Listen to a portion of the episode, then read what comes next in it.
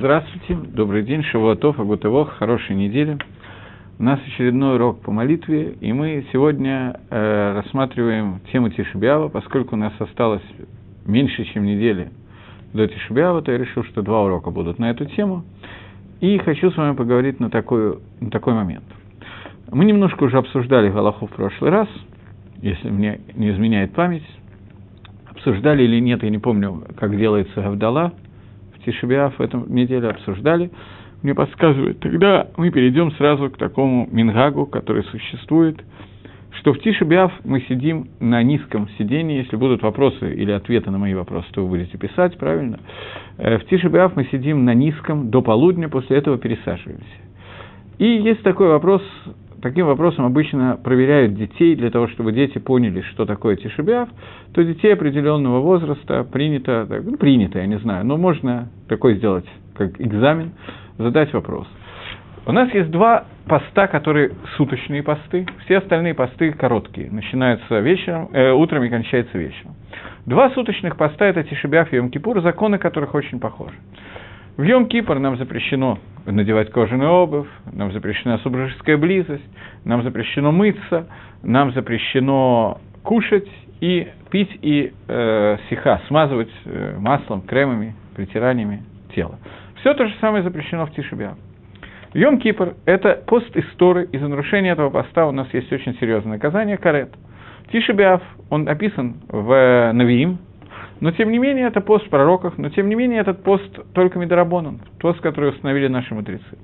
Какой из постов более строгий, Тишебиаф или Йом-Кипур? Очевидно, что Йом-Кипур, как любая заповедь истории, более строгая, чем заповедь от Рабона. Если так, то возникает вопрос, почему в Йом-Кипур у нас нет запрета сидеть на низком, э, на высоком, а в Тишебиаф у нас запрещено сидеть на высоком? Почему вдруг пост, который является постом Дарабоном, является постом более строгим, хотя бы в каком-то отношении, чем пост, который пост Дарайса. Это вопрос, который легко задать ребенку, и ребенок э, не всегда может ответить на этот вопрос, но взрослый человек, как правило, сразу видит разницу между этими двумя постами, что пост Йом-Кипора – это пост, который одновременно является праздником, пост Тишебиав, в него, кроме поста, входит еще один дин, дин, который называется Авилут, скорбь, э, траур. В Йом-Кипр нету траура, в Тишебиав есть траур, и этим отличается. Как знак траура это то, что мы сидим на низком в течение первой половины дня. В Йом-Кипр траура нету, поэтому мы сидим на высоком.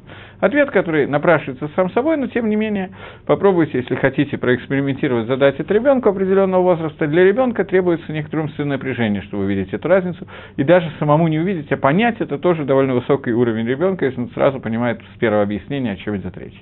Хотя объяснение напрашивается. Итак, в Йом-Кипр у нас есть только законы, которые называются «инуй», законы, которые требуют от меня страданий, пост. А в Тишебиаф у нас есть дополнительный закон, закон, который говорит об Авилуте, о скорби, о трауре.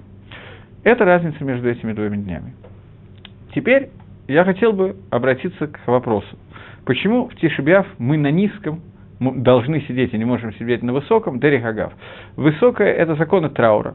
Поэтому в законах траура там изложено, что по некоторым мнениям, до 30, э, до трех тафахим, до трех кулаков, высота до трех кулаков, это называется низкое. Поэтому можно сидеть на стульчике, который является высоким, по высотой примерно 27 сантиметров. Выше сидеть нельзя. Теперь, если человеку легко это делать, он может сидеть на земле, если более тяжело, то он может сделать какое-то низкое кресло, подушку и так далее. Каждый делает так, как ему более удобно. Еще один мингак Авилута, который есть Тишибиав – Э, спасибо взаимно.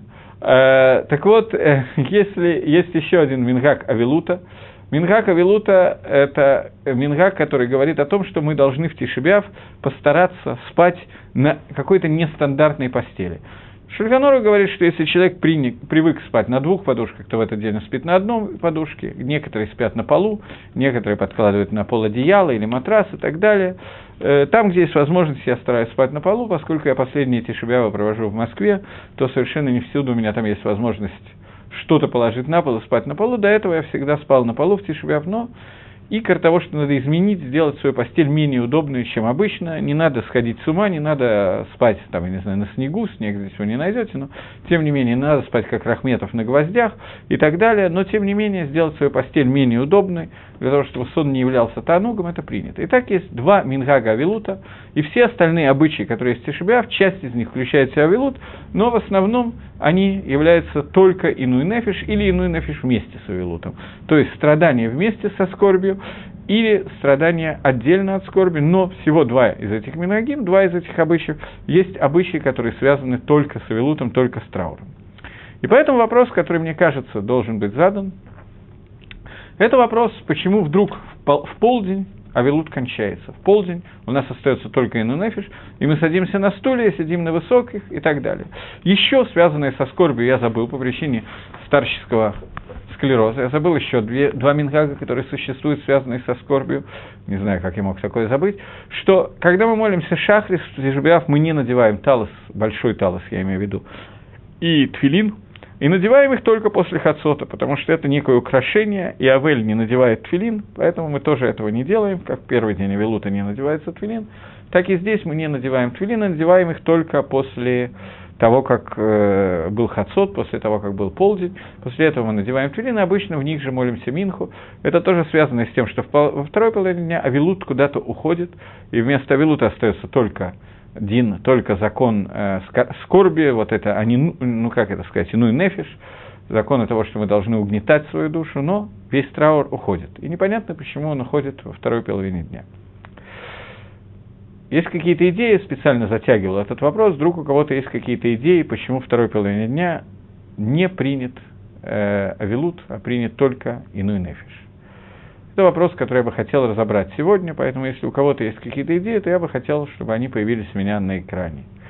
Э, пока вы будете думать на эту тему, я скажу что-нибудь еще связанное с Тишебиавом, которое нам надо знать. Когда мы в первой половине дня не сидим на высокой, то очень принято, не знаю, чем занимаются женщины, которые сидят с детьми и так далее, но у мужчин, которые идут в синагогу молиться, у них принято в это время сидеть на полу или на низком сидении – и вначале молиться и читать Дерихагав просто заодно, чтобы не было вопросов на эту тему. Человек, которого вызвали поднять Сейфер Тору, он после того, как Сейфер Тора поднята, садится на обычный высокий стул, ни в коем случае не надо садиться на низкое, потому что это будет неуважение к Сейфер Торе, к свитку Торы. Человек, который... Э, все остальные люди сидят на низком, и есть Мингагим обычаи утром слушать Мегалатейху, есть обычаи, что утром не слушать Мегалатейху, вечером все читают Мегалатейху. И, кроме этого, есть книжечка «Кинот», «Плачи», которые читаются некоторое количество, примерно на час э, вечером, а утром стараются затягивать их и читать до, во многих общинах их стараются читать до полудня, чтобы кончить ближе к полудню, поскольку это время плача, это время Авилута. После этого время Авилута кончается, как я сказал, и начинается время, которое просто иной нефиш, как в обычные дни. Я вижу, что никто не захотел меня порадовать ответом на этот вопрос, несмотря на то, что я затянул свой вопрос – Поэтому мне придется двигаться дальше. Вы пользуетесь тем, что я не могу вызвать по именам, я не знаю, кто со мной, и вот так вот меня игнорируете. Окей, двинемся дальше. Ответ на этот вопрос очень простой и очень сложный одновременно. Он дается прямо в Шульханорах и Мифоршем, которые говорят, что в Хацот в полдень Тишебиава, по второй половине дня, Гоим, которые вошли... Оп,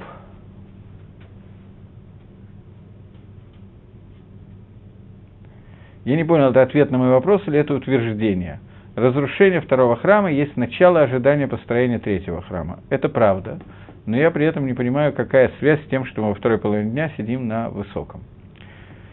Еще кто-то написал, что вопрос отправлен, но, к сожалению, вопрос не пришел, так что я его жду с нетерпением. Так вот, ответ на этот вопрос дает Мифоршим Шульханораха и говорят, приводит Мидраш, который говорит, что э, храм, первый храм, был подожжен собственно, и второй тоже, во второй половине дня Тишебиава после полудня в Тишебиав. И поскольку второй храм был подожжен, то поэтому мы уже можем сидеть на высоком.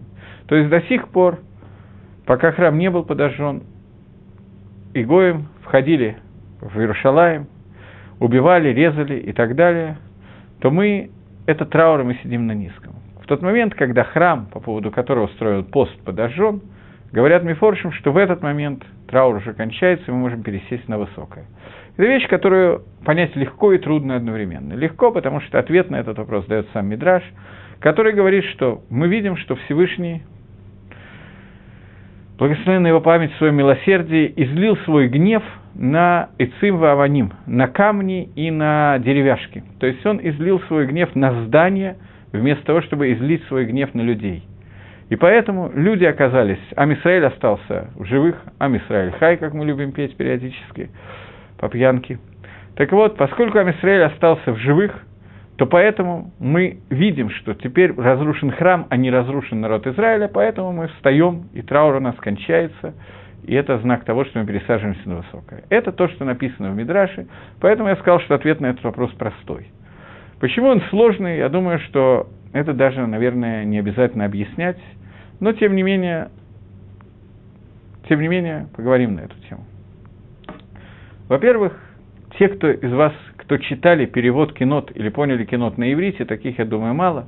Кинот на иврите написано ужасно тяжелым языком, но, тем не менее, таким средневековой поэзией, которая очень мало понятна.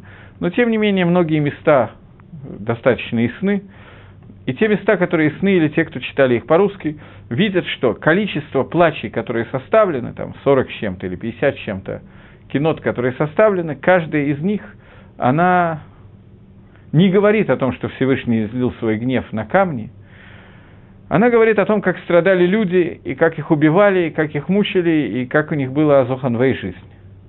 Поэтому сказать, что Всевышний излил свой гнев только на камни, это тяжело. И второе, еще более сильный вопрос. Если Всевышний излил свой гнев на камни и не на людей, то как это понять? Мидраж говорит о том, что по идее Амисраэль заслуживал почти полного уничтожения – ров, большая часть Амисраэля должна была быть уничтожена. Из-за того, что Всевышний Еедив предпочел разрушить храм, из-за этого народ Израиля остался в живых и существовал. Так пишет этот Мидраш. Я не говорю, что я понимаю пока, но так он пишет. И это непонятно, это непонятно по очень простой причине. Почему Всевышнему надо было убить Амисраиль, уничтожить какое-то количество Амисраиля? Причина ясна, потому что иначе у Амисраиля нету копоры, нету избавления, нету искупления. Для того, чтобы получить искупление, капара от слова Йом-Кипур, получить искупление за свой оверот, народ должен быть уничтожен. Какой-то конкретный человек должен быть умертвлен. Смертная казнь приведет к тому, что он получит свое искупление. Этой смертной казни не было, вместо этого был разрушен храм. А искупление-то где? Чему мы радуемся? Значительно лучше быть убитым, но при этом получить капару, получить прощение Творца, чем остаться в живых и так далее. Поэтому Два вопроса, которые... Э, Дыхайну один вопрос. Надо понять пшат этого мидраша, что Всевышний излил свой гнев на камни. Я немножко не усилю вопрос, а переведу его на очень примитивный язык, язык, который должен как-то бросаться в глаза, поскольку это начало ответа на этот вопрос. Я приведу Гемора в трактате «Шаббат». Гемора в трактате «Шаббат» говорит о том, что существует две малахи. Малаха – работа, которая называется э, Корея рвать и работа, которая называется литфор шить. Корея, человек, который нарушает работу Корея, рвать одежду, рвать тряпки и так далее, он хаяв, он несет наказание только если он это делает для тикуна, для исправления. Например, если есть маленькая дырочка, чтобы ее правильно подшить, надо ее увеличить специальным способом порвать, для того, чтобы потом было удобнее ее подшивать. В этом случае за нарушение шаббата положено наказание смертной казни. Человек, который просто рвет, он портит вещь, никакого тикуна, никакого исправления этой вещи не будет, в этом случае человек не несет наказание смертной казни, поскольку микалкель потер, человек, который портит, он потер за нарушение шаббата. Поэтому человек, который рвет на себе рубашку, он не несет наказание смертной казни за нарушение шаббата. Говорит Гемора, и насколько я помню, так по Сакрамбам, говорит Гемора, что человек, который порвал рубашку с целью устрашить кого-то, например, он от гнева хочет накричать на своих домочадцев, на жену, на детей и так далее, и поэтому рвет рубашку, чтобы они увидели, как он разгневан, и это приведет к тому, что они будут себя хорошо вести все сразу же. В этой ситуации его можно убивать за нарушение шаббата, потому что его килку, его исправление, его порча рубашки было ради исправления чего-то снаружи. У женщин обычно принято не рвать на себе одежду, а бить посуду, тарелки, об голову мужа, например. Ну, есть варианты, сковородки и так далее. У мужчин, как написано в Геморе, принято рвать на себе одежду и так далее. Второй вариант, при котором он хаяф, он несет наказание смертной казни, когда он рвет одежду, написано в Геморе, что если он рвет ее Михамад Каас, из-за того, что он такой злой, что он не может успокоиться, ему надо что-то разорвать. Вот он разорвал и сразу же успокоился. Тогда человек, его не называют цадик гомор, его просто убивают за нарушение шаббата, если это случилось в шаббат. Если это случилось в будний день, он просто успокоил свои нервы немножко тем, что он порвал некоторое количество рубашек. Беседр, гизун, тергей, на здоровье. Когда мы говорим о человеке, это очень понятно. Когда мы говорим о Творце, то кибы и холь, как будто бы. Этот Мидраж говорит, что Акодыш Брагут был настолько разгневан, что ему надо было уничтожить весь народ Израиля. Когда он уничтожил вместо этого храм и злил свой гнев на камни и на деревья, то в этот момент он успокоился, поэтому больше он уже не переживал, не расстраивался, не каас, Поэтому он оставил нас в покое. Лихойра, на первый взгляд, не дай бог так учить этот мидраж, но на первый взгляд это то, что написано в этом мидраше. И поэтому, поскольку мы видели, что Всевышний успокоился тем, что он разорвал некоторое количество одежды, разрушил храм и так далее, поэтому мы можем спокойно уже себя чувствовать, что нас он уже не тронет, поэтому можем пересесть с низкого на высокого, и траур кончил. Не дай бог еще раз так понять этот мидраж, но на первый взгляд это то, что написано в мидраше. Очевидно, что я говорю чушь, я специально это делаю для того, чтобы вопрос был более понятным. Я надеюсь, что вопрос, который я задал, более или менее понятный, и теперь мы попробуем коллективно найти ответ на этот вопрос. Для того, чтобы найти ответ на этот вопрос, я вынужден обратиться к вещам, о которых я здесь уже говорил. И говорил, может быть, даже не один раз. И тем не менее, поскольку одни и те же Мидрашим и одни и те же Геморрот можно использовать для разных вещей, я хочу использовать свой урок, который я говорил по поводу потопа, и обратить ваше внимание на такую историю. До, до этого я хочу привести Мишну в трактате Перкиавод, который говорит о том, как мы можем видеть, что такое долготерпение Всевышнего. Обратить внимание на то, насколько Творец мира терпелив. Мишна приводит два примера. Эрех и Паем, то, как Всевышний умеет сдерживать себе гнев. Еще раз, постарайтесь поскольку я уже задал этот вопрос, постарайтесь понять, что когда я говорю про то, что Всевышний гневается, это не значит, что он ломает все и крушит, потому что ему надо успокоиться. Все-таки мы должны это понимать. Гемора говорит о том, что посмотри, не Гемора, Мишна в Перкиавод, говорит, посмотрите о том, какое долготерпение есть у Творца, какая меда, мера Эрих и Паем есть у Творца. Десять поколений от Адама до Ноха Всевышний ждал и не наводил потоп на землю. После этого на десятое поколение, на поколение Ноха, Всевышний уничтожил всю плоть, которая была на земле, кроме одной семьи Ноха. Десять поколений от Ноха до Авраама. Всевышний ждал, пока появится человек, как Авраам, чтобы дать ему награду всех поколений и дать их.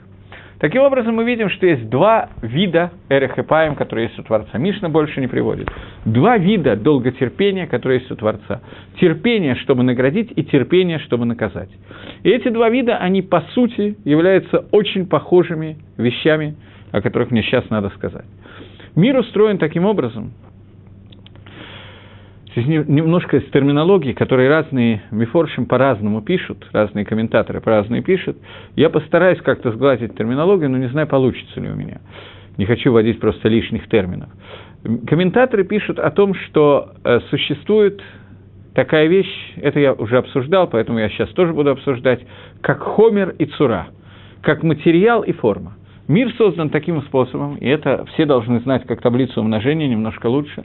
Мир создан таким способом, что Всевышний создал этот мир незавершенным, несовершенным, недоделанным, и сделал это специально для того, чтобы его компаньона, которого он создал в этом мире, а именно человека, была возможность доделать, доусовершенствовать этот мир, в том числе самого себя. Поэтому человек и весь мир создан в виде материальности, то есть хомера, материи, как хомер на русском сказать лучше, чем материя, какой-то рабочий материал, который человек должен обточить, сделать и привести в состояние, когда это будет кли, когда это будет какой-то инструмент.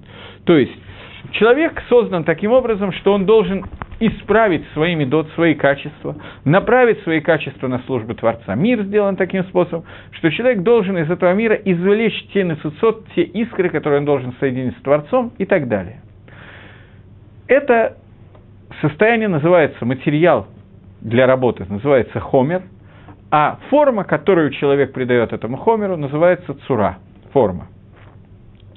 Десять поколений, которые были от Адама до Ноаха, человек превратил в то, что он создал некую цуру, некую форму, которой обладал мир. Что такое форма обладания мира? Понятно, что это не гончар, который слепил глиняный горшок кривым или, наоборот, очень красивым, и сделал из него вазу, которую можно потом продать за много-много денег, или еще что-то еще лучшее с ней сделать. Э, понятно, что когда мы говорим о придании формы материалу, речь идет о том, что мы должны создать форму, которая будет соединять этот мир с Творцом. Форма, которая микабелет, принимает гашпо, влияние Творца, которое есть на этот мир. Эта форма должна соответствовать тому влиянию, которое посылает Творец на мир. Поэтому форма может меняться. Десять поколений, которые проходили от Адама до Ноха, люди создавали эту форму. И эта форма определена Торой, которую они создали за эти десять поколений, извратила, я пишу сейчас, э, цитирую по памяти, определение, которое дает Тора той формы, которая была создана к рождению Ноха, к моменту, когда Ноах был на земле. Извратила всякая земля путь свой на земле, всякая тварь, плоть, путь свой на земле, и сказал Всевышний, наведем потоп на землю, наведу я потоп на землю и сотру я всю эту плоть в порошок. То есть, цура, форма, которая была предана в этот момент, это форма, которая не могла соответствовать тому влиянию, которым влияет Всевышний на этот мир. Поэтому эту форму надо было заменить, и Ног должен был начать делать следующую форму, что он и начал делать, выйдя из ковчега. На 10 поколений, которые прошли от Ноха до Авраама, создавалась новая форма со всеми приключениями, со строительством Вавилонской башни и так далее. Форма, которая пришла к Аврааму Авину, который был человеком, который принял ту форму, которая соответствовала тому влиянию, которое хотел Всевышний посылать на землю. Влияние, которое в дальнейшем выразилось в получении Торы. И Авраам пришел из, как говорит Гемора, Мидраш, Кибель Схар Кулам, он получил награду за все эти десять поколений. Но икор его награды, суть его награды, это то, что он стал тем человеком, который может принять то влияние, которое посылает Всевышний нам в этот мир. До этого десять поколений Всевышний знал, когда возникнет та форма, которой можно будет послать это влияние. И сдерживал свое влияние, не посылал его полностью, потому что просто его некому было принять. Когда Амисраиль вышел из Египта и пришел к горе Синай, я это рассказывал, но я вынужден рассказать для того, чтобы урок был понятен. Когда Амисраиль вышел из Египта и дошел до горы Синай, искал свою коронную фразу на Асева Нишма, сделаем и услышим, и в этот момент было дарование Торы.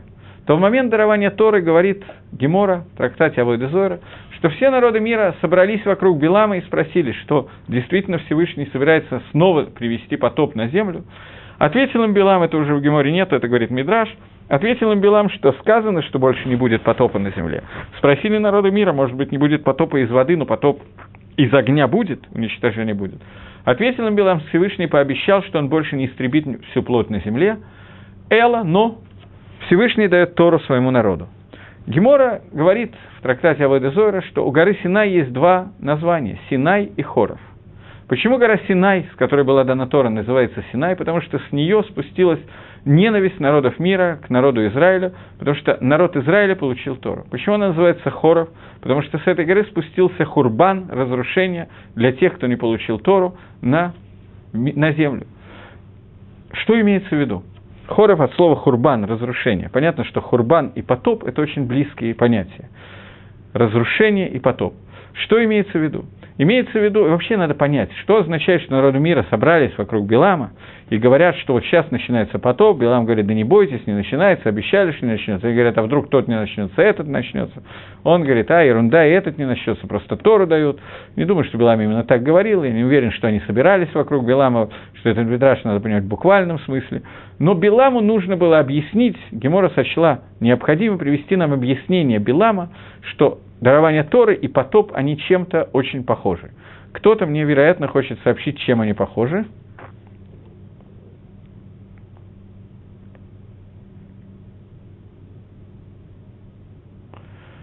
Э, еще раз, можно? Э, Топотоп был проявлением гнева Всевышнего на людей, все живое разрушение храма, гнев на неправильное и некачественное служение народа. Окей. Э, я не понял, это вопрос или что это, но это, безусловно, верное утверждение. Теперь мы двинемся дальше, я хочу немножко расшифровать. Я не исключаю, что здесь написана часть того, что я хочу сказать дальше. Э, так вот, э, когда было дарование Торы, надо понять, как можно было дарование Торы перепутать с потопом. Ответ на этот вопрос я уже дал. Гора Синай называется горой хоров разрушения, потому что старая цура, старый способ существования мира, старая форма, которую мир мог принять Творца через семь заповедей сыновей Ноха, она ликвидирована, она закончилась. Теперь единственный способ соединиться с Творцом – это Тора. Поэтому старый способ, старая цура, она не хревит, она разрушена. И появляется новая цура. Поэтому это выглядело как потоп, потоп, который в физическом смысле уничтожает старую цуру, старую форму. Здесь потоп в духовном плане. И мы говорили о том, что еще было два-три потопа, которые описаны в Торе, так или иначе в Танахе. Например, потоп, когда евреи выходили из Египта. Во время выхода евреев из Египта начался небольшой потоп, когда весь Египет утонул в море. Это был тоже потоп, море обрушилось на египтян, потому что Амисраэль в Египте имели какую-то структуру, какую-то форму, теперь они должны получить новую форму, старая форма должна быть уничтожена. Во время строительства храма, когда Давид Амелах заложил основы и садот, фундамент Бейтмигдаша храма, то в это время они докопались до Мейдгом, до э, подземных вод, и в это время подземные воды начали заливать мир, и Гемора в двух местах, в Макас и в Суке. Гемора говорит о том, что Давид Амелах спросил, можно ли написать на бумаге, на клафе, на пергаменте имя Всевышнего, бросить его в дырку, из которых течет вода, для того, чтобы остановить потоп. Ахитополь сделал кальвахомер, Ахитополь посчитал и сказал, что да, это можно сделать. Почему это можно сделать? Потому что э, Почему это можно сделать? Потому что он сделал кальва хомер от простого к сложному. Если для того, чтобы сделать мир между мужем и женой, имеется в виду трактат Сота, который говорит Парша, который рассказывает, что женщина, которая подозревается определенным способом в измене к мужу, то она должна выпить определенные воды, куда в частности стирается кусочек истории, где написано имя Творца. И можно стереть имя Творца для того, чтобы воду ее проверили и выяснилось, что она тагара, что нет никакой проблемы, что муж ошибается, и тогда будет налажен мир между мужем и женой. Она имеет право отказаться пить, если она этого хочет. Тогда она просто разводится, мужа она запрещена и все. Но если она хочет остаться с мужем, то она имеет право пить, и Тора дает ей способ, как остаться с мужем и доказать, что он ее зря подозревал. Для того, чтобы сделать мир между мужем и женой, Тора разрешает стереть имя Всевышнего. Тем более для того, чтобы мир остался существовать, сам мир, весь мир целиком, тоже можно стирать имя Всевышнего. Такой Кальвахомер, такой сделал подсчет Ахитополь и сказал, и Давид это сделал и остановил потоп. Это еще один потоп, который описывается, который нужен был. Сейчас мы уже можем понять, почему он был нужен. Цура старого мира, форма мира, которая был до храма, и форма мира, которая после храма, они принципиально раз, различаются между собой форма до строительства храма и после строительства храма. Храм, икор храма, суть храма, состоит в том, что храм – это карбонот, это жертвоприношение. Жертва, которая приносится в храме, происходит от слова «корбан» ликарев – «приближать». Приближение, которое происходит, соединение мира со Всевышним, которое происходит в храме, это не то же самое соединение, которое происходит без храма. Поэтому, поскольку возникла новая форма возможности человека получить влияние Творца и соединиться с ним, поэтому был приведен новый потоп, новое стирание прошлой формы, поэтому воды начали заливать весь мир. Потом еще раз то же самое рассказывается в книге Ихескеля, что когда Ихескель пишет, что когда... Это там интересная вещь. В храме, во втором храме, в первом, во втором храме, внутри самого храма, рядом с жертвенником, протекал маленький ручеек. Его использовали для того, чтобы, когда мы мыли пол, то затыкали пробкой выход этого ручья, на, ручья наружу. Он наполнял немножечко э, азару, Бейтмигдаш, и там мыли пол с помощью воды, которая полностью заливала пол Бейтмигдаша, и потом вытаскивали эту пробку, и вода вместе с кровью жертвенных животных выливалась наружу. Фермеры окрестных полей платили за нее деньги для того, чтобы выкупить ее, поскольку у нее был дин кадош к душе святости, и они не могли ее так использовать. Когда они давали деньги на выкуп, они потом могли использовать эту воду, и они орошали ей свои поля и не использовали одобрений для полей, которые были вокруг Иерушалайма. Многие фермеры, из-за того, что там было очень много крови и ну, всякого зевеля, я не знаю, что там, потрохов и так далее от жертвенных животных, поэтому это использовалось в качестве удобрений. И Ескель пишет, что эта речка, ручеек, который называется Кедрон, он выходит из Бейт Мигдаша, и он описывает, как он идет снаружи э, Что значит, что первый храм был в виде льва, а второй в виде собаки? Если у меня хватит времени, то я отвечу на вопрос. Я хочу про, пока ближе к своей теме.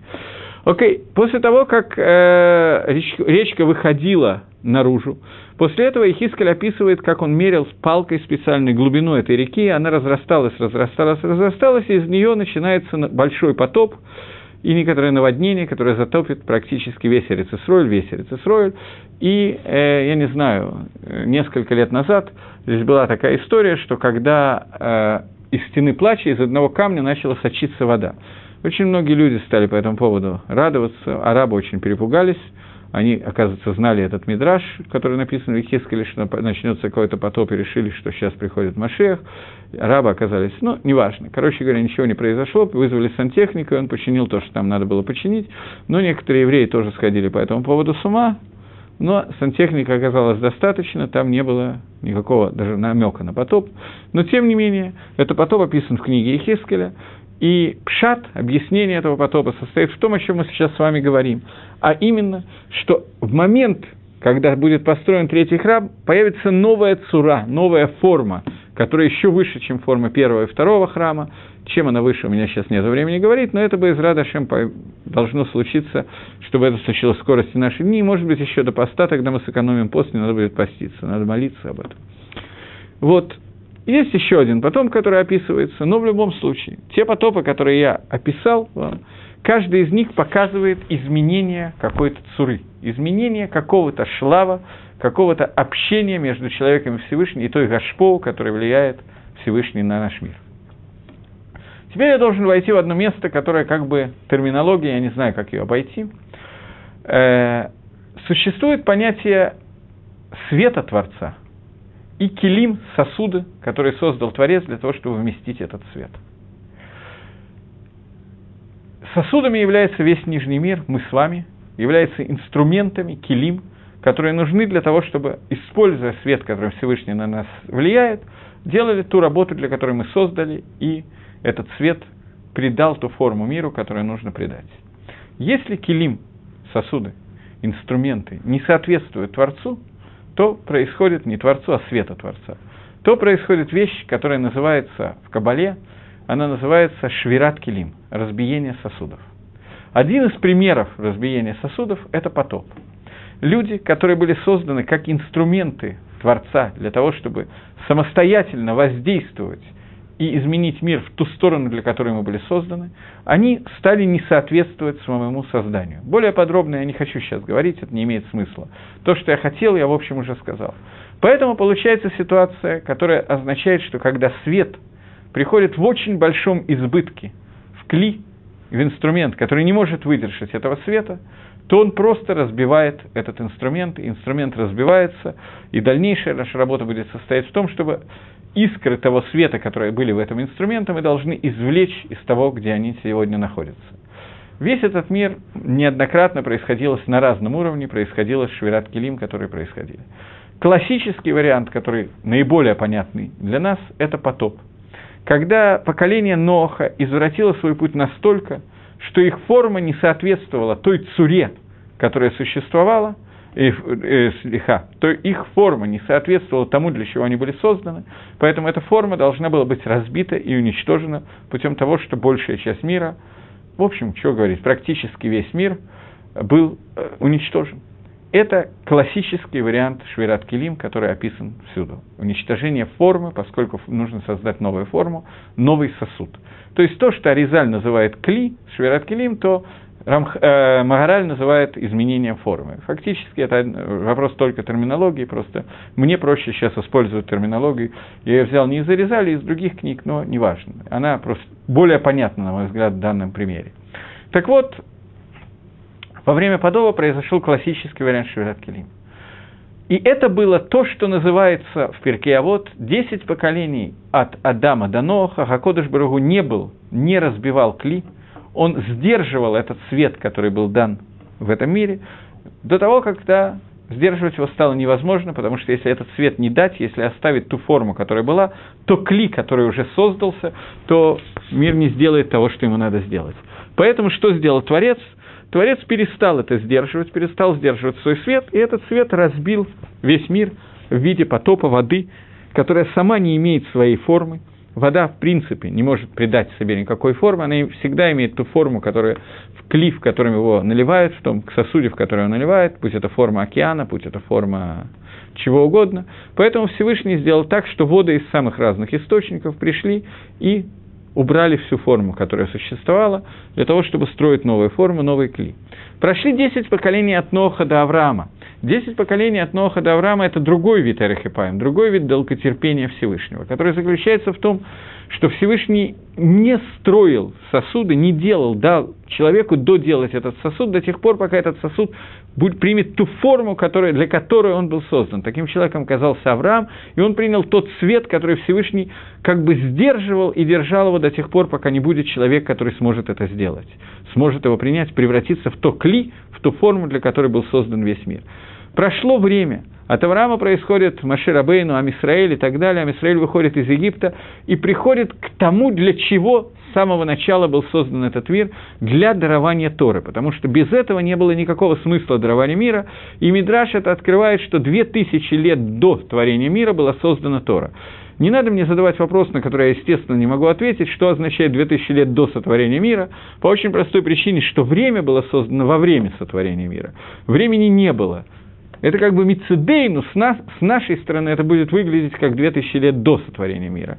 Есть объяснение более подробное, я не хочу в это сейчас входить. Но важно, что еще до того, как мир был сотворен, была сотворена Тора для того, чтобы был Амисраэль, который примет эту Тору и соединится со Всевышним, и это та форма, ради которой он создан, фактически это началось во время Авраама, продолжилось во время получения Торы, и перешло на, новую, на новый уровень во время строительства храма, когда Амисраэль жил в Эрицисроиль, когда Хашпа Всевышнего, то влияние, которое послал Творец, оно соответствовало тем килим, тем инструментам, которыми являлись мы с вами, Амисраэль, и могли каким-то образом существовать благодаря этим инструментам. Что происходит после этого? После этого происходит ситуация, о которой говорит пророк Ирмиягу. Собственно, об этом говорят много. Начнем с пророка Ирмияу. Это вторая, которую мы будем читать. Первая глава пророка... Э, что я говорю, Ирмиягу? Извините. Пророк Ишаяу. Первая глава пророка Ишаяу, которая читается в следующей неделе. Во второй он говорит о том, что хватит ваших жертвоприношений, ваши Рашей Хадашим ненавидит моя душа и так далее. Карбонот, который вы делаете в Бейтмигдаше, они не микорвим, они не приближают вас к нам, ко мне. Кешер между Амисраэлем и Акодыш Брагу Киилу как будто бы не так. Из-за тех авиарот, из-за того поведения, килим, килим это мы с вами, Амисраэль, инструментов, которые создал Всевышний для того, чтобы принять этот свет и использовать его в этом мире, и придать этим килим нужную цуру, цура, форма этих инструментов, стала такая, что Всевышний сказал, что она не соответствует Бейт-Мигдашу. Бейт-Мигдаш не выводит карбонот, не поднимает эти жертвоприношения туда, куда они должны прийти. Каков результат? Что такое Бейт-Мигдаш? Что означает храм? Храм – это новый этап, о котором мы говорили, когда я сказал про строительство храма Давида Мелаха. Это то, что Давид Амелах, когда строил храм, начался потоп, который должен был изменить, поскольку храм изменял цуру, изменял форму этого мира, то строительство храма должно, должно привести к новому киру, к новому приближению, соединению народа Израиля с, со Всевышним. Для того, чтобы это сделать, нужен был храм. Храм посылает ту гашпоу, то влияние, те, тот свет Творца, которым Всевышний посылает на этот мир, для того, чтобы осветить этот мир. И мы, в качестве инструментов Творца, должны получить этот свет и использовать его для того, для чего мы должны использовать. Есть Гемора, которая очень известная Гемора, которая говорит о том, что Маше Рабейну было всего несколько вещей. Я обычно рассказываю на Хануку, поэтому наверняка те, кто слышали мои уроки про Хануку, ее слышали. Есть Гемора в трактате Минуход, которая рассказывает, как Машрабейну пришел на гору Сина и получал там Тору. И было несколько вещей, я сейчас остановлюсь на одной из них, которые Машрабейну не понял, когда ему объяснил Всевышний. Машрабейну объяснил ему, как де... э, Всевышний объяснил Маше, как делать Минару, и Маше не понял, как строится Минара, как из одной стебля вытекает другой, как они соединяются и так далее, и так далее. Когда он пришел э, после Мамада Арсинай к Бецалелю, 13-летнему мальчику, который был очень умный, но все-таки не на уровне Маше. И Маширабейн ему объяснил, Маширабейн так и не понял. Маширабейну пришлось Всевышнему показать в огне, как выглядит минора. Тогда он понял. Словами он не понял этого объяснения. Есть всего три вещи, может быть, четыре по одному из мнений, Тосус или четвертое, которые написано, что Маширабейну не понял с первого раза объяснение Творца. Это одна из них. Когда он спустился с горы Сина и объяснил это Бецалелю, Бецалель сразу понял и сразу сделал Минору. Машрабену понимал, что он хорошо объясняет, но хуже, чем Творец. И он понимал, что если Творец его выбрал, то значит он должен понимать лучше, чем понимает Бецалель, который был маленький ребенок, Машрабейн был мудрейший из мудрецов. И тем не менее Бецалель понял, Маше не понял. Очень похожая ситуация описывается в Раши в трактате э, в Парше Багалатех, когда Аарон обратился к Маше с претензией, что всем коленам, кроме левитов, ты предписал принести определенную жертву. Колено левитов остались без Корбан Насиим, они не приносят жертву Насиим. Это несправедливо.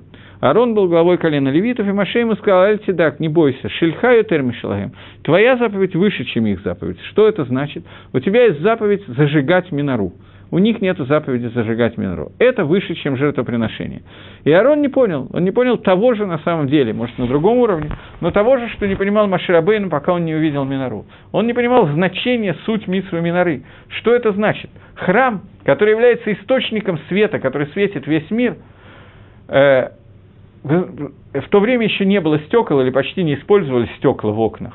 Поэтому окна делались таким способом, чтобы они, с одной стороны, пропускали свет, а с другой стороны, пропускали как можно меньше холод. Поэтому окна делались, вот толщина стены, стенка такая немножко толстая была, чтобы тепло было. Э, окна делались так, что снаружи они очень маленькие, и вот так вот э, внутри они становятся широкими, они расходились таким образом. Таким образом, через это узкое отверстие входил свет солнечный, который расходился, и это было освещение дома. В храме окна были сделаны ровно наоборот. Внешняя сторона была широкая, а внутренняя узкая. Почему? Потому что из храма шел свет во, всем, во, все, во весь мир. Храм – это то, что освещает весь мир. И это то, что не понимал Маширабейну. Ты Всевышний, который из храма освещаешь, посылаешь арот, свет во все места всего мира, в этом храме человек должен зажигать минору, мы должны делать минору, светильник, он должен входить включать там свет, после чего свет расходится весь мир. Всевышнему ответил, Маше ответил Аарону, Шельхаю термишалагем, твоя заповедь выше, чем заповедь Карбонот. Инкахинами, таки да, свет, который вы зажжете миноре в храме, он будет освещать весь мир. Свет, который исходит из храма. Таким образом, храм являлся источником всем, всех ород, всего света, я имею в виду сейчас не физического, а духовного света, безусловно, который выходил из Бейт-Амигдаша и входил в людей и так далее. Человек должен был три раза в год появиться в Бейт-Мигдаше для того, чтобы получить заряд той энергии, того света, который в дальнейшем будет хватать на все оставшееся, на весь оставшийся год. И так далее, и так далее. Это свет, который исходил из Творца и входил в килим, в инструменты, которые Всевышний, вам Израиль, которые Всевышний создал для того, чтобы они работали в этом мире. И вот что получается – Получается, что пророк Ишаяу говорит, что инструменты Килим Амисраэль извратил свой путь настолько, что он не выполняет свои функции. Карбонот, жертвы, не при... Всевышний не принимает, они им не, не нужны. И остальные вещи, которые вы делали, кому это нужно? Вам нужно прийти к нормальному поведению, к шмират мицвод миуле, сделать так, чтобы никаких оверот не было, ну и так далее. Не надо на этом долго останавливаться. Нужно стать людьми, стать Амисраэлем, вернуться к, со... к состоянию получения Тора и так далее. Вы этого не делаете, поэтому что дальше? Гемора в трактате э, Гитин, в Назикин, приводит обычно нам пророков тяжелее понять, чем понять Гемора, поэтому приведем тот же самый фактический пример, который приводит Гемора. Гемара в трактате Гитин рассказывается, דף נון זיין, где-то в том районе, о том, как Титус – э, сын Веспасиануса, который после того, как Веспасианус был избран императором и оставил Иудею и уехал в Рим, Титус, его сын, возглавил войну, и в дальнейшем он стал императором, возглавил войну э, за Иерушалаем, за разрушение Иерушалаема. И Титус таки вошел в Иерушалаем. Он таки поджег храм, он разрушил, завоевал. Он подошел к Кодыше и Гдашим, к святой святых, между, в храме между Кодыш и Кодыш и Гдашим висела занавеска во втором храме. В первом храме была стена, во втором храме была занавеска, которая отделяла между Кодыш и Кодыш и Гдашим, потому что не знали точного места, где ставить стену, поэтому была такая двойная занавеска. Титус взял и стукнул по ней мечом, и на занавеске выступили капли крови. Он решил, что он ранил Творца Кибаихоль, как будто бы. Он сорвал эту занавеску, положил ее там, вынул оттуда Сефер Тора, которая лежала бы Ихаль, развернул ее – и в Кодыше Гдашим, Святой Святых, в месте, куда входил раз в год Каин Гадоль, он привел туда блудницу и жил с ней. для того, чтобы оскорбить Всевышнего как можно сильнее. В это время вышел Батколь, голос Всевышнего. Эхо голоса Всевышнего обычно это переводится, это более правильный перевод. Местами Титус его не услышал, но мы с вами услышали, он написан в Геморе, и из Геморе мы с вами можем знать, что сказал Творец, когда он увидел это действие. Он сказал, Роша бен Роша, нечестивец сын нечестивца, что ты сделал? Ты сжег дом, который уже сгорел. Ты перемолол муку, которая уже перемолота. Ты думаешь, что ты разрушил храм, храма уже не было. То, что ты сделал, это горнишь. Потому что ты просто убрал камни, которые здесь находились. Храм не выполнял свои функции. То есть, еще до того, как храм был разрушен, говорит э, Гемора то же, что сказал нам э, пророк Ишаягу, что Акодыш Бару говорит о том, что цура Амисраэля, форма Амисраэля, которая была, она не соответствовала храму, она не могла приносить жертвоприношения, жертвоприношения не принимались. Это был внешний акт, а не, по сути дела, он не выполнял того, что должен выполнить. Поэтому храм... Так вот, как мы видим из истории с Нохом, в этой ситуации может быть, на первый взгляд, только один выход из положения. Когда форма народа, избранного народа, народа, который должен соединять весь мир с Творцом, себя с Творцом, в этот момент этот народ не может сделать то, для чего он был создан. То есть его форма не соответствует тому свету, который изливает Всевышний. Обычно, стандартно существует только один выход из положения. Этот выход из положения – это потоп в том или ином виде. То есть уничтожить эту форму для того, чтобы можно было создавать новую форму. То есть весь народ Израиля или большая часть та форма, которую он создал, должна была быть уничтожена. Килим, который Амисраэль представляет, килим, сосуды, инструменты, в которые входит такое количество света, которые мы бы в Анатейну Арабим из-за наших грехов не можем выдержать. А тут нужно понять, что любое поколение, в которое не построен храм, оно повинно во всех тех авирот, во всех тех проблемах, которые были во время разрушения храма. Если бы у нас сейчас не было тех авирот, за которые был разрушен храм, первый, второй, то храм был бы построен. Раз этого не случилось, значит, мы находимся не выше уровнем, а как минимум таком же, а я беру на себя смелость сказать, что во многом ниже, чем те, то поколение, в котором был разрушен храм. Таким образом, с нами должно было происходить то же самое, что должно было происходить во время потопа. А именно, все эти поколения, которые мы видим от разрушения храма до сегодня, они должны были быть уничтожены, для того, чтобы можно было построить новую форму, новую цуру, совершенно иначе, чем было раньше, так, как было с Нохом. Понимаете, что я имею в виду? Теперь, это то, что должно было произойти 9 ава. А Мисраэль должен был быть уничтожен. Что произошло 9 ава? Я задал вопрос. Если он должен был быть уничтожен, уничтожен, он не получил копор, он не получил искупления. Что произошло? Всевышний направил свой гнев на камни. Ну и что это означает? Пируш Гадавар, объяснение, что Акодыш Брагу нашел новый способ, как сделать так, чтобы килим соответствовали арот. Новый способ, как можно, чтобы инструменты соответствовали цвету, который дает Творец.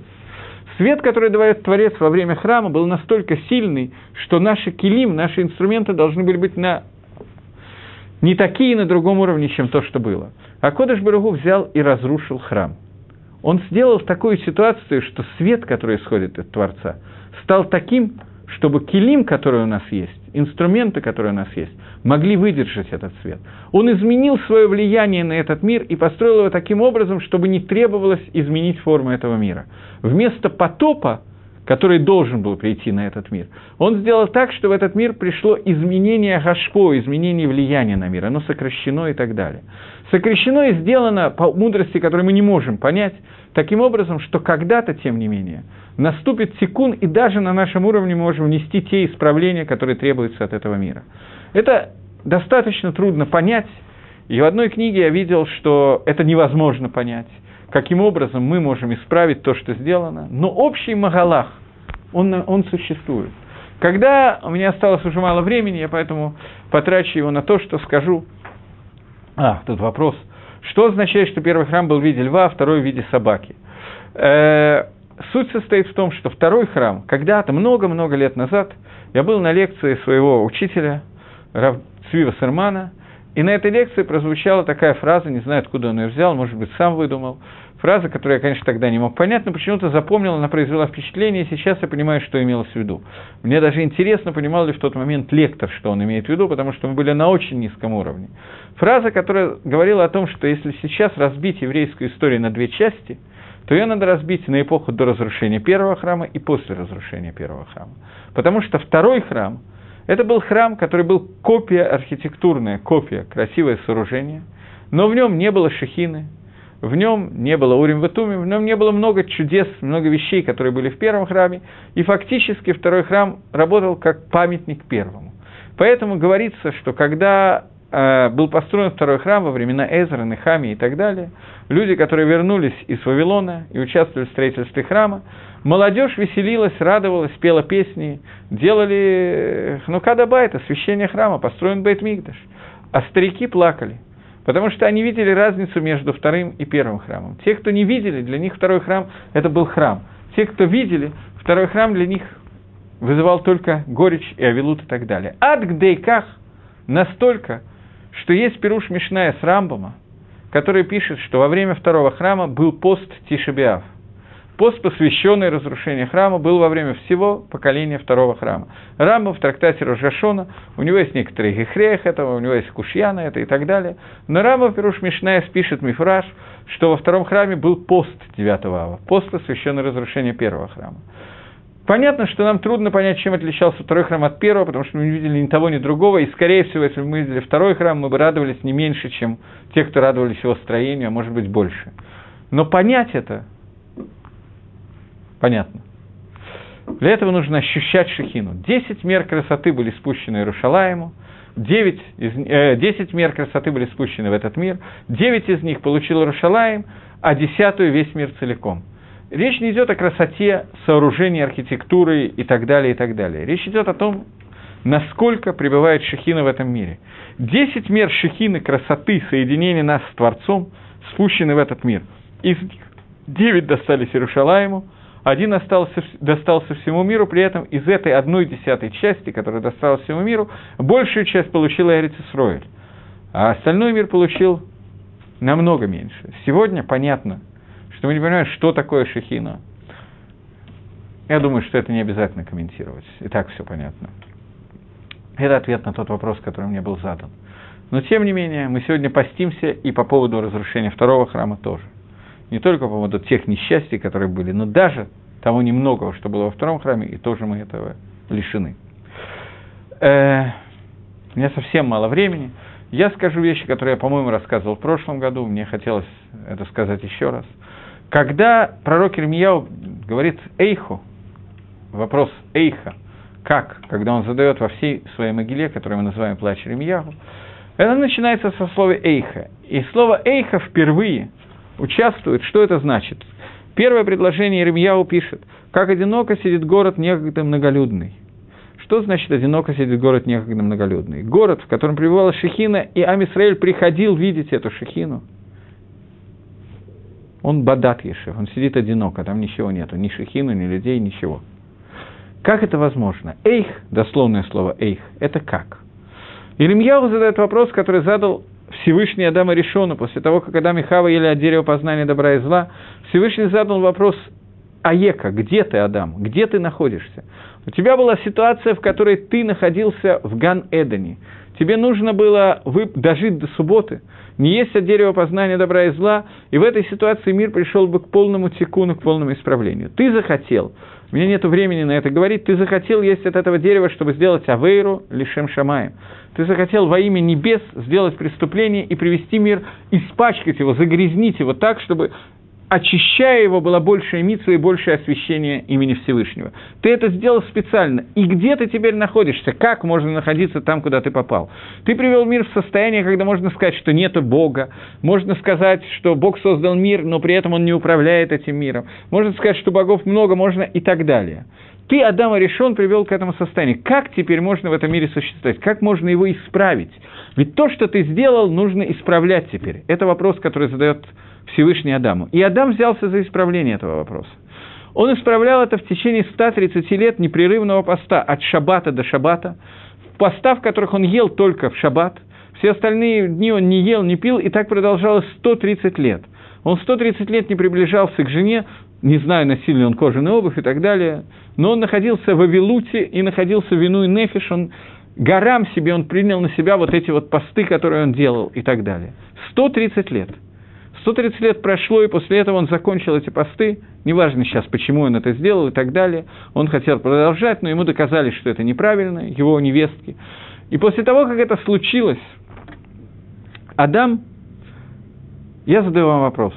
Мир вернулся к состоянию такому, как был до того, как Адам ел от дерева познания. Шува Адама помогла или нет? Ответ нет. Полностью она не помогла. Ответ, вопрос риторический. Адам остался смертным, он был изгнан из Ганедана, он не мог туда войти, он не мог кушать хаим, дерево жизни, которое ему нужно. То есть, есть то, что есть. Шли поколения, через много поколений после того, как Адам ел от дерева познания добра и зла, этот же вопрос задает нам Ирмиягу.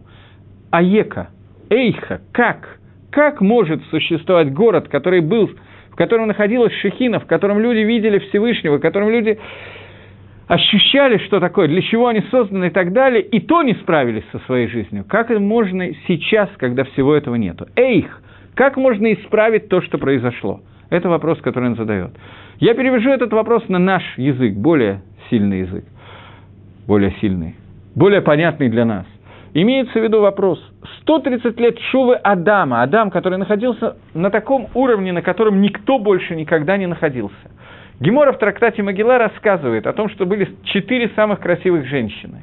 Одна из них приводится Сара. Гемора задает, э, Тосфа задает вопрос, почему среди этих красивых женщин не упомянута Хава, жена Адама? Ведь сказано, я надеюсь, что понятно, что речь идет о духовной красоте, а не о том, какой пудрой она пользовалась. Я надеюсь, что это понятно. Тосфа задает вопрос – что ведь есть мидраж, который говорит, что Сара по сравнению с Хавой, как обезьяна по сравнению с человеком. Почему же среди этих красивых женщин не названа Хава? Отвечает Тосфос, что Хава была сделана Всевышним. А Гемора говорит о женщинах, которые были рождены женщиной. Не те, которых сотворил Всевышний. Они находились на совершенно ином уровне. Это Хава, которая была ниже, чем Адам. Адам был еще выше. Адам, его 130 лет шува. Местама Хава тоже постилась и делала шува по поводу того, что они сделали. 130 лет шува Адама и Хавы не смогли вернуть ту одну авейру, которую они сделали. Мы находимся намного ниже, чем Адама и Хава. И мы находимся намного мир находится намного в худшей ситуации, мы сделали много-много авейрот, кроме тех, которые сделали Адав и Хава. И каждая авейра мы видим, что опускала нас и опускала и опускала. Спрашивает Ремияу, эйх, как теперь мы можем исправить то, что было сделано? Эйх, как? А Ека, где ты находишься? Как, как все это исправить? Адам за 130 лет не мог. Как мы сможем? Ответ на этот вопрос, у меня нет времени давать ответ на этот вопрос, но суть его ответа состоит в том, что Акодыш Барагу разделил тикуним, исправление, которое нужно ввести в этот мир, и дал каждому поколению свой тикун. И каждое поколение, начиная с Адама, начало исправлять какие-то накудот.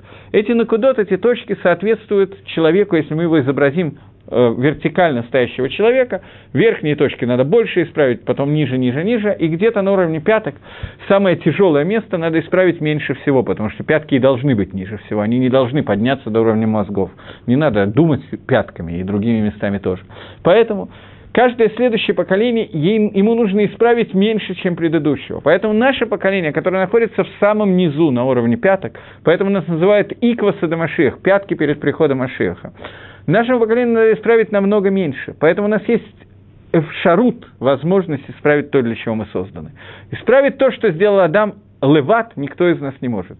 Но Всевышний в своей бесконечной мудрости, которая совершенно непонятна и недоступна нам, сделал так, что каждое поколение исправляет что-то свое. И вот так вот где-то в самом низу, где мы находимся, я не знаю точно где, мы должны исправить то, что нам надлежит исправить. И это ответ на вопрос Эйха, который задал Ирмиягу, но нам нужно стремиться к этому, и нам нужно понять, и то, что происходит каждый Тишебиав, это возможность этого исправления. Поэтому Тишебиав – это день рождения Машеха, который Шейгале Бемира Бьемейна, что он в скорости в наши дни раскрылся.